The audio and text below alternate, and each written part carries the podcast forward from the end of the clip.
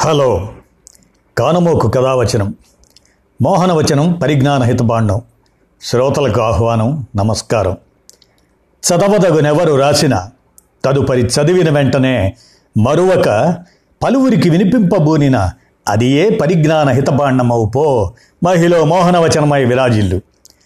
పరిజ్ఞాన హితబాండం లక్ష్యం ప్రతివారీ సమాచార హక్కు ఈ స్ఫూర్తితోనే జీవిత చరిత్రలు సమాచారం. దీనిలో భాగంగా నూట పదమూడవ జయంతి సంస్మరణలో అమూల్యరత్నం మన బాబూజీ అనే జీవితగాథను పి. కృపాకర్ మాదిగా వ్రాయగా కానమోకు స్వరంలో ఆలకించండి.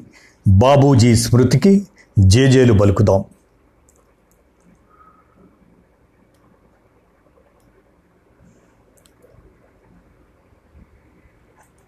అమూల్యరత్నం బాబూజీ వలసవాదం సామ్రాజ్యవాదాలకు వ్యతిరేకంగా భారతదేశంలో జరిగిన స్వాతంత్రోద్యమం కుల నిర్మూలన కోసం జరిగిన సామాజిక సంస్కరణోద్యమాలు కన్నా ముద్దు బిడ్డ డాక్టర్ బాబు జగజ్జీవన్ రామ్ భారతదేశ స్వరాజ్య ఉద్యమంతో తదనంతరం జరిగిన దేశ పునర్నిర్మాణంతో ముడిపడిన జగజ్జీవన్ రామ్ జీవితం రాజకీయ సామాజిక చారిత్రక ప్రాధాన్యత కలిగి ఉంది.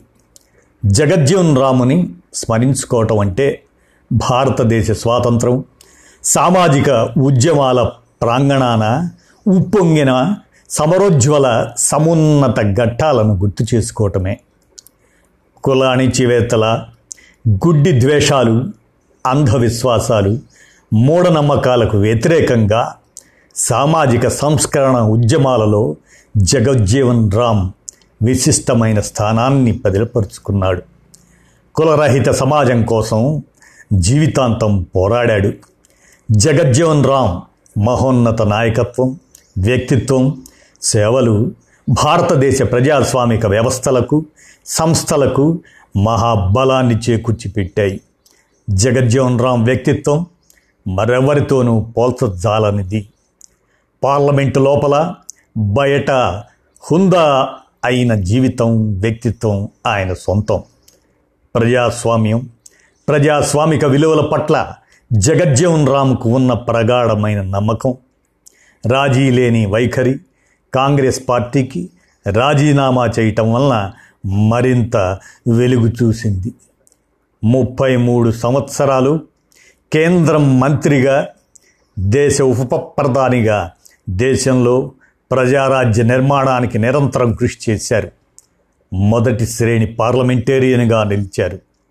హేతుబుద్ధి సానుకూల దృక్పథం స్పష్టమైన దార్శనికత విస్తృతమైన అధ్యయనం గొప్ప మేధాశక్తి స్థిరమైన సంకల్ప బలం నిత్య కృషివలత్వం ఓరిమి కారుణ్యం చర్చించే గుణం ఒప్పించే గుణం ఆత్మవిశ్వాసం ధైర్యం సేవా నిరతి కార్యనిర్వహణ దక్షత మొదలగు లక్షణాల నిండుతనంతో బలమైన సుగుణశీల వ్యక్తిత్వం జీవితం తనకి తాను నిర్మించుకున్న భారతదేశ అమూల్యరత్నం డాక్టర్ బాబు జగజ్జీవన్ రామ్.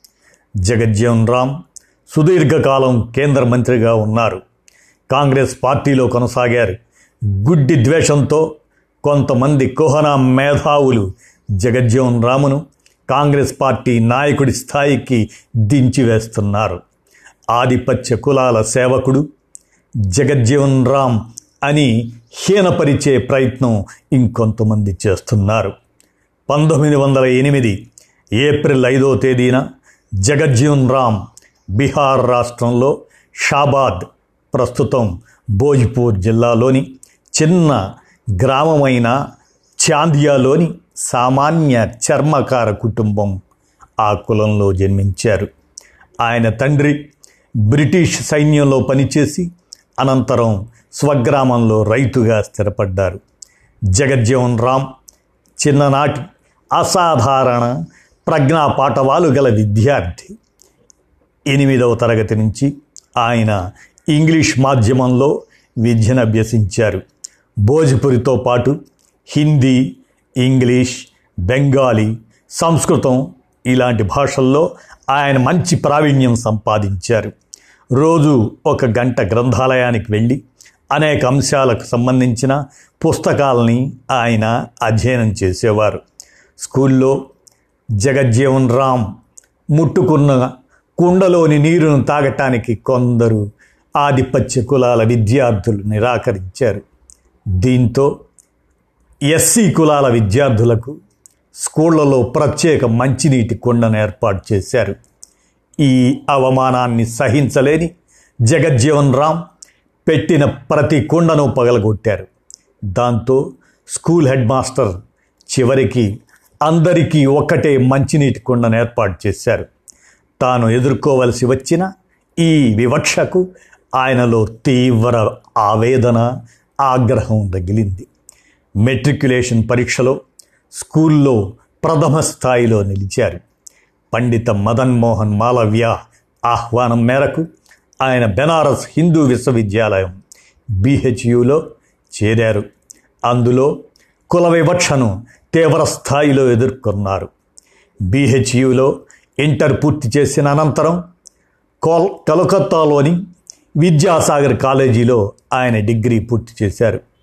కోల్కత్తాకు వచ్చిన ఆరు నెలల్లోనే ఆయన వెల్లింగ్టన్ స్క్వేర్లో ముప్పై ఐదు వేల మంది కార్మికులను కూడగట్టి భారీ ర్యాలీ నిర్వహించారు. కమ్యూనిస్ట్ మేనిఫెస్టో పెట్టుబడి ఈ గ్రంథాలతో పాటు ఇతర సోషలిస్ట్ సాహిత్యాన్ని జగజ్జీవన్ రామ్ అధ్యయనం చేశారు. బ్రిటిష్ వలసవాద సంకెళ్ళు తెంపి దేశానికి సంపూర్ణ స్వాతంత్రం సాధించాలని సామాజిక సమానత్వం తీసుకురావాలని జగజ్జీవన్ రామ్ విద్యార్థి దశలోనే సంకల్పించుకున్నారు. వివిధ సామాజిక రాజకీయ ఉద్యమాలలో క్రియాశీలంగా పాల్గొంటూ ప్రకృతి వైపరీత్యాల సమయంలో బాధితులకు సేవలందించడంలో ముందు పీటను నిలిచారు. ఆ పోరాటాల మధ్యలోనే స్వాతంత్ర సమర యోధురాలు విద్యావేత్త ఇంద్రాణితో వివాహం జరిగింది. ఆయన కుమార్తె మీరా కుమార్ కేంద్ర మంత్రిగా లోక్సభ స్పీకర్గా దేశానికి సేవలందించారు. సాంఘిక సంస్కరణ ఉద్యమంలో భాగంగా అణగారిన కులాల వారికి ఓటు హక్కు ఇవ్వాలని పంతొమ్మిది వందల ముప్పై ఐదులో బ్రిటిష్ హైకమాండ్తో జగజ్జీవన్ రామ్ చర్చించారు. పంతొమ్మిది వందల ముప్పై ఏడులో బీహార్ అసెంబ్లీకి జరిగిన ఎన్నికల్లో డిప్రెస్డ్ క్లాసెస్ లీగ్ నుంచి పద్నాలుగు రిజర్వ్ స్థానాల్లో ఆయన అభ్యర్థులే గెలిచారు. పంతొమ్మిది వందల ముప్పై ఏడు బీహార్ శాసనసభలో వ్యవసాయం సహకార పరిశ్రమలు గ్రామీణాభివృద్ధి అలాంటి మంత్రిత్వ శాఖలకు పార్లమెంటరీ సెక్రటరీగా జగజ్జీవన్ రామ్ ఎంపికయ్యారు. అండమాన్ ఖైదీలకు రెండవ ప్రపంచ యుద్ధంలో భారత్ తరపున యుద్ధరంగంలో పోరాడేందుకు తరలించాలన్న బ్రిటిష్ నిర్ణయాన్ని నిరసిస్తూ ఆయన మంత్రిమండలి నుంచి వైదొలిగారు. అనేక సాంఘిక రాజకీయ ఉద్యమాల్లో చురుగ్గా పాల్గొన్నారు. పంతొమ్మిది వందల నలభై రెండులో జగజ్జీవన్ రామ్ బొంబాయిలో అగ్రనేతల సమక్షంలో కాంగ్రెస్ పార్టీలో చేరారు.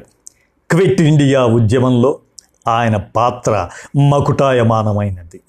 స్వాతంత్రానంతర ప్రభుత్వాల్లో కార్మిక రక్షణ రైల్వేలు ఆహారం పౌర సరఫరాలు వాటి పంపిణీ వ్యవసాయం నీటిపారుదల ఉపాధి పునరావాసం రవాణా విమానయానం తంతి తపాల మొదలగు మంత్రిత్వ శాఖలను జగజ్జీవన్ రామ్ నిర్వహించారు. ముప్పై మూడేళ్ళకు పైగా కేంద్ర కేబినెట్ మంత్రిగా దేశ ఉప ప్రధానిగా డాక్టర్ బాబు జగజ్జీవన్ రామ్ తీసుకున్న అసంఖ్యాక నిర్ణయాలు ఆయన నాయకత్వాన రూపొందిన అనేక ముఖ్యమైన మౌలిక చట్టాలు దేశ సామాజిక పరివర్తనలో అమలు జరిగిన సామాజిక న్యాయంలో ప్రస్ఫుటంగా ప్రతిఫలిస్తున్నాయి. దేశంలోని పేద వర్గాలు శ్రామిక ప్రజలు సగటు మనుషులు వెనుకబడిన వర్గాలు ముఖ్యంగా షెడ్యూల్డ్ కులాలు షెడ్యూల్డ్ తెగల వారి హక్కులు అభివృద్ధి కోసం జగజ్జీవన్ రామ్ తీవ్రంగా కృషి చేశారు. కేంద్ర కార్మిక శాఖ మార్చుడిగా జగజ్జీవన్ రామ్ పనిచేసిన కాలం పంతొమ్మిది వందల నలభై ఆరు నుంచి పంతొమ్మిది వందల యాభై రెండు సంవత్సరాల మధ్యకాలం. కనీస వేతనాల చట్టం పారిశ్రామిక వివాదాల చట్టం Indian trade union amendment act bonus చెల్లింపుల చట్టం ఇటువంటి అనేక కార్మిక ఉద్యోగ చట్టాలను రూపొందించడంలో కీలక పాత్ర పోషించారు. ఆహారం వ్యవసాయం పౌర సరఫరాల పంపిణీ శాఖలకు మంత్రిగా పనిచేసిన సమయంలో పంతొమ్మిది వందల అరవై ఏడు నుండి పంతొమ్మిది వందల డెబ్భై సంవత్సరాల్లో జగజ్జీవన్ రామ్ విప్లవాత్మక విధానాలను రూపొందించారు. పంతొమ్మిది వందల డెబ్భై నుంచి డెబ్భై నాలుగు మధ్యకాలంలో దేశ రక్షణ శాఖ మంత్రిగా ఉన్న కాలంలో పంతొమ్మిది వందల డెబ్భై ఒకటితో పాకిస్తాన్ యుద్ధంలో భారత్ విజయ దుందుబి మోగించింది. పంతొమ్మిది వందల ఎనభైలో జరిగిన లోక్సభ ఎన్నికల్లో తమ పార్టీ గెలిస్తే జగజ్జీవన్ రామ్ ప్రధానమంత్రి అవుతారని జనతా పార్టీ ప్రకటించింది. అయితే ఆధిపత్య కుల రాజకీయాల కుట్రల వలన ప్రధానమంత్రి కాలేకపోయారు. జనతా పార్టీ పూర్తి స్థాయి గౌరవప్రదమైన స్థానాన్ని జగజ్జీవన్ రాముకి ఇవ్వలేకపోయినప్పటికీ ఆయన శక్తియుక్తుల్ని గుర్తించిందని చెప్పుకోవాలి. జగజ్జీవన్ రామ్ గొప్ప దార్శనికత అనుభవం ఉన్న రచయిత అన్న సంగతి చాలామందికి తెలియదు. భారతదేశంలో కులం సవాళ్ళు జీవన సరళి వ్యక్తిత్వ వికాసం అనే రెండు విశిష్ట గ్రంథాలను ఆయన హిందీలో ఇంగ్లీష్లో రాశారు. ఉజ్జయినిలోని విక్రమ విశ్వవిద్యాలయం పంతొమ్మిది వందల అరవై ఏడులో ఆయనకు డాక్టర్ ఆఫ్ సైన్సెస్ను పంతొమ్మిది వందల అరవై ఎనిమిదిలో కాన్పూర్ విశ్వవిద్యాలయం కూడా ఆయనకు గౌరవ డాక్టరేట్లను ప్రదానం చేశాయి. ప్రజలు జగజ్జీవన్ రామ్ను ప్రేమగా బాబూజీ అని పిలిచేవారు. జగజ్జీవన్ రామ్ అమూల్య రత్నం అని గాంధీ ఒక సందర్భంలో రాశారు. పంతొమ్మిది వందల ఎనభై ఐదులో బాబూజీ పుట్టిన రోజును ఆ రోజును వారి అభిమానులు సమతా దివాస్గా జరుపుకున్నారు. పంతొమ్మిది వందల ఎనభై ఆరులో జులై ఆరవ తేదీన బాబూజీ భౌతికంగా మనల్ని వీడారు. బాల్యం నుంచి వివక్షలను ఎదిరించే తిరుగుబాటు తత్వం కలిగిన జగజ్జీవన్ రామ్ విద్యార్థి దశలోనే గొప్ప నాయకుడిగా ఎదిగారు. అణగారిన సామాజిక వర్గాల అభ్యున్నతికి అంది వచ్చిన ప్రతి అవకాశాన్ని పనిముట్టుగా మలుచుకున్న ప్రజానాయకుడు ఆయన. ఈ భారతరత్నానికి భారతరత్న బిరుదును ఇవ్వకపోవటం కేంద్ర ప్రభుత్వాలు అనుసరిస్తున్న కుల వివక్షాపూరిత విధానాలకు నిలువెత్తు నిదర్శనం అయినప్పటికీ ఈ దేశం ఈ ప్రజ బాబూజీ సేవలను ఎప్పటికీ గుర్తుంచుకుంటుంది. స్ఫూర్తిదాత ఆదర్శనీయుడు అణగారిన సమూహాల మహానాయకునికి ఆశయాలను ముందుకు తీసుకుపోవటమే ఆయనకు మనమిచ్చే ఘనమైన నివాళి అంటూ పి. కృపాకర్మాదిగ వ్రాసినటువంటి అమూల్యరత్నం మన బాబూజీ అనేటువంటి జీవిత చరిత్రని కానమోకు కథ వచ్చిన శ్రోతలకు కానమోకు స్వరంలో వినిపించాను. బాబూజీ స్మృతికి జేజేలు పలుకుతూ విన్నారుగా. ధన్యవాదాలు.